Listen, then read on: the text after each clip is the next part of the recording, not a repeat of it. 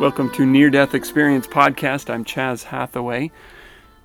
You may remember me referring to the name P.M.H. Atwater, and you will likely hear me refer to it again. P.M.H. Atwater is someone who has written many books on near-death experiences. I've recently obtained her book, The Big Book of Near-Death Experiences, which is, rather than being a list of near-death experiences, is more like an encyclopedia of the different aspects of near-death experiences, their after effects, the different elements, so forth. Anyway, I thought it would be prudent to share her experiences today, and at first I thought to read them, but then I thought, you know what, she's better at telling her own story, and so I'm going to share a piece from a YouTube video of her sharing her experience and her near-death experiences. She actually had 3 near-death experiences, and she doesn't go into detail about them all, but she goes into some detail about her first one. And that, I think, is significant because it's the one that made her realize that there is really something going on here. You know, a lot of times when somebody has a near-death experience, they spend some time just processing and figuring out, what the heck was that? You know, and they're like, I know that was real, or perhaps I am just completely insane. I'm going out of my mind. And that was a little bit of her first reaction, which is why the evidence that she receives toward the end of this video is so moving. So I'm going to, without further ado, allow P.M.H. Atwater to share her near-death experience. Okay, my own experiences. January 2, 1977, Boise, Idaho. Lots of snow, lots of ice, dead of winter. The first experience was caused by a miscarriage and extreme hemorrhaging. The second one, 2 days later, was caused by a major thrombosis in the right thigh vein, which dislodged, followed by the worst case of phlebitis the specialist had ever heard of, let alone seen. And the third one was March 29, and they still today are not sure what killed me. Maybe a heart attack, they're not sure. All they know is there was no vital signs. I had a near-death experience with each one. Each near-death experience was different. The first one was rather quick, didn't take that long, really.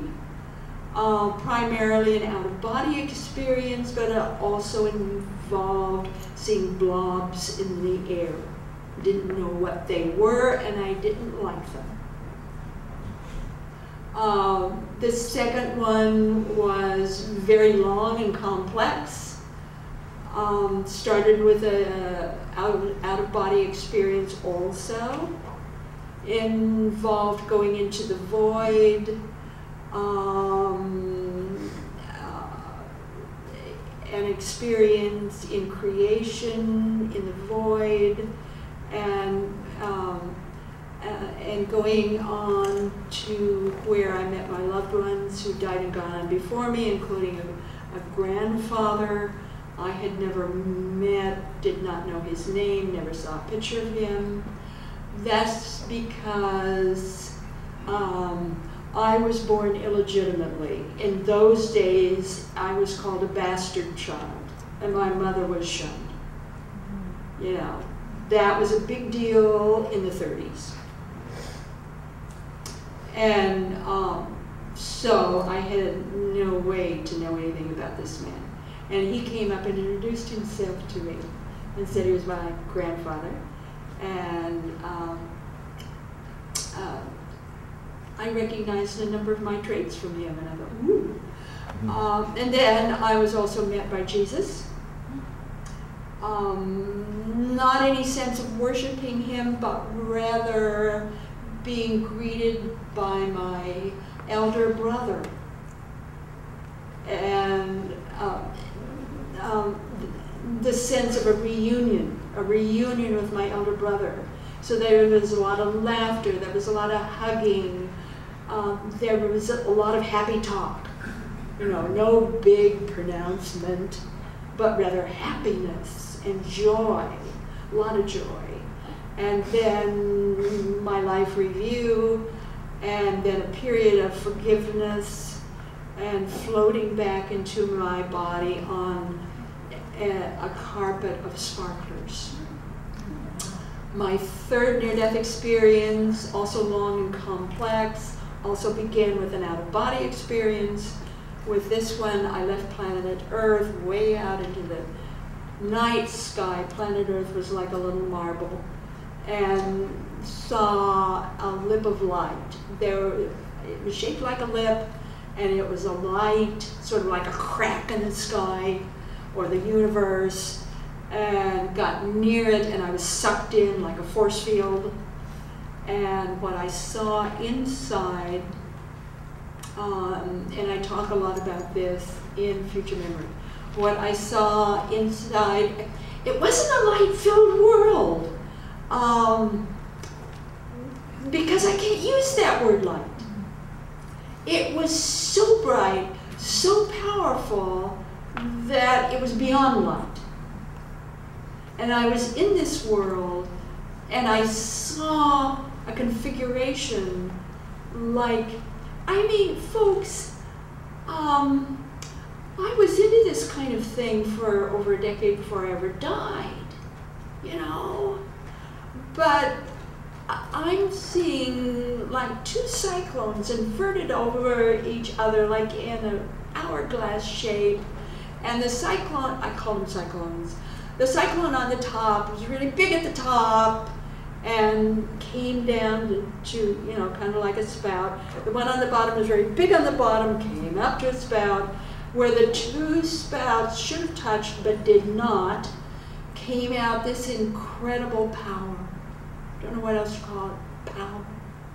Just pulsating out of the middle. And they were spinning at great speed. But what confused me was they were kind of bulgy rather than smooth-sided. To me, spinning at such great speed, they should have been smooth-sided, but they were not. And each one had a tri-directional speed and spin in it. And I recognized myself sort of toward the top of the left, and superimposed over me was all of my past lives and all of my future lives happening in the same time, in the same place. And I recognize that there's no such thing as forward or backward or up or down or left or right. Those motions do not exist in the universe. My sense was I was at that center point of creation and consciousness, that those kind of things don't exist there. The only thing that exists there is expansion and contraction, as if the whole universe is breathing. And that was the only motion. And I saw the same thing reflected down below.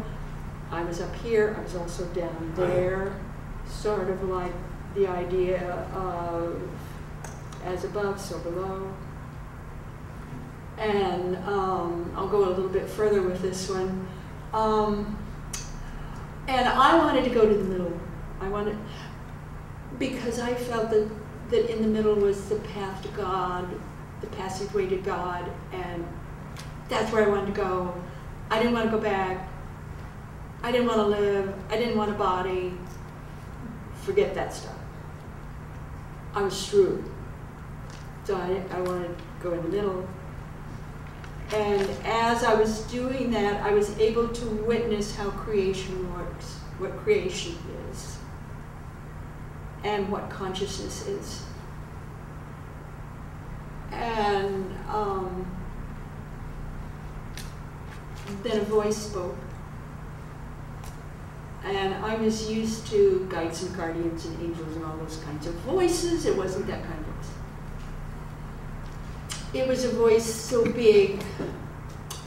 How do you describe that kind of voice? Big, big, big, big, big. That voice filled the entire universe and all of creation. That's how big that voice was. And that voice said to me, and I quote, "Test revelation. You are to do the research, one book for each death." It did not name book one. It did name books 2 and 3. Future Memory is book 2. It showed me what all this meant and what was to be in each book. It did not tell me how to do the work or how long it would take me. And then I heard my son's voice. Meanwhile, back at the ranch, my son Kelly Huffman. "Do any of you know anything about astrology here?" He's a Taurus. 4 planets in Taurus. Super Taurus. He had just returned from a cruise school in the Atlantic. He borrowed a lot of money to go, thinking it would be an oceanography course. It turned out to be a glorified high school. He was kind of bitter and, you know, confused and not a happy camper, but glad to be back home. And that night when this happened, he was at the Black Angus Bar tossing a few with friends. Now, where else would a good tourist go but the Black Angus Bar? You get the picture? He didn't tell me this till about a year later. And he had a beer mug sort of halfway up to his mouth, and he slammed it down, jumped up, said out loud to everybody there, "My mother's in trouble. I have to go home and help my mother." So he got, you know, scurried out of the bar, got in my car, which he was using for the night, and sped home. And there my body was scattered, laid across a large chair. And you have to know how we raised our children to understand Kelly's response. We raised our children to never trust an authority, to get your own information yourself and test it, and always go within. Your initial response is always to go within for guidance before you do anything out there. So Kelly did what he was taught to do. Saw the body, first thing he did was go within. What's the guidance here? And the guidance was to sit opposite the body and start talking. It doesn't matter what you say, just keep talking. Well, we now know that the last faculty lost in death is the ability to hear. And what we now know also is, had he gone to a phone and called for help, they would have arrived too late to bring me back. So Kelly did exactly the perfect thing at the perfect time to do. He was talking. I heard him. Just when I was ready to go through the center, I heard my son. And I turned. And I listened. And I didn't hear a son loving his mother. I heard one human being loving another human being because he wanted to, because that was his joy. He loved absolutely unconditionally. He was giving his all. Now, I knew that was possible on the other side. I did not know that was possible on planet Earth. So I came back by choice because I wanted to learn from my son how to love that way on Earth. So, and sort of a little sidebar to that. Again, most of these experiences come from violence or trauma. You have a body to rebuild. I had to relearn how to crawl, how to stand, how to climb, how to walk stairs. I had to relearn all of that. I had to relearn the difference between left and right, how to see properly, how to hear properly, and rebuild all my belief systems. And it was tough stuff. I steadily went downhill month after month. And the doctor became very concerned. People who knew me became very concerned. And it was the first part of November, and in Seattle, Washington, at the Seattle Center in Seattle, Washington, they were having the Mind Miraculous Symposium. It was put on by the Science of Mind Church, and they were having such speakers as Dr. Elizabeth Kubler-Ross, Dr. Brugh Joy, on and on and on. But the first speaker was Dr. William Tiller, the physicist from Stanford. So my doctor got up at 5:30 in the morning. Can you imagine the doctor getting up at 5:30 in the morning to give me a shot so I could go, and a lot of medication. And they took me up in a van, laid me out like a little baby, and by the time I got up there, I was reasonably human. And I could walk and talk like a human being, and went inside, and really had a good seat inside. And William Tiller was the first speaker. His topic was the eternal now. And it was his thought, his feeling, and his belief that everything happened at the same time in the same space, and that he could chart that dynamic mathematically, that this, in fact, was the way of things in the universe. So I can't tell you anything about his talk. All I can say is at the end of his talk, he flashed up on the stage this gigantic, it was like a 5-story screen. I mean, it was a huge screen. And he flashed up on that screen what he felt the eternal now looked like. And it was two cyclones inverted over each other, and where the two spouts should have touched but did not was coming out this incredible path. And I jumped up from my seat, I went out into the foyer, I collapsed under a wall light, and I sobbed, and I sobbed, and I sobbed, and saying out loud, I'm not crazy, I'm not crazy. He saw it too. I'm not crazy. And from that moment on, I got well. You see, a lot of us really think we really think we're crazy. And even with my training beforehand, this was still overwhelming. So it was heavy for me. Thank you very much.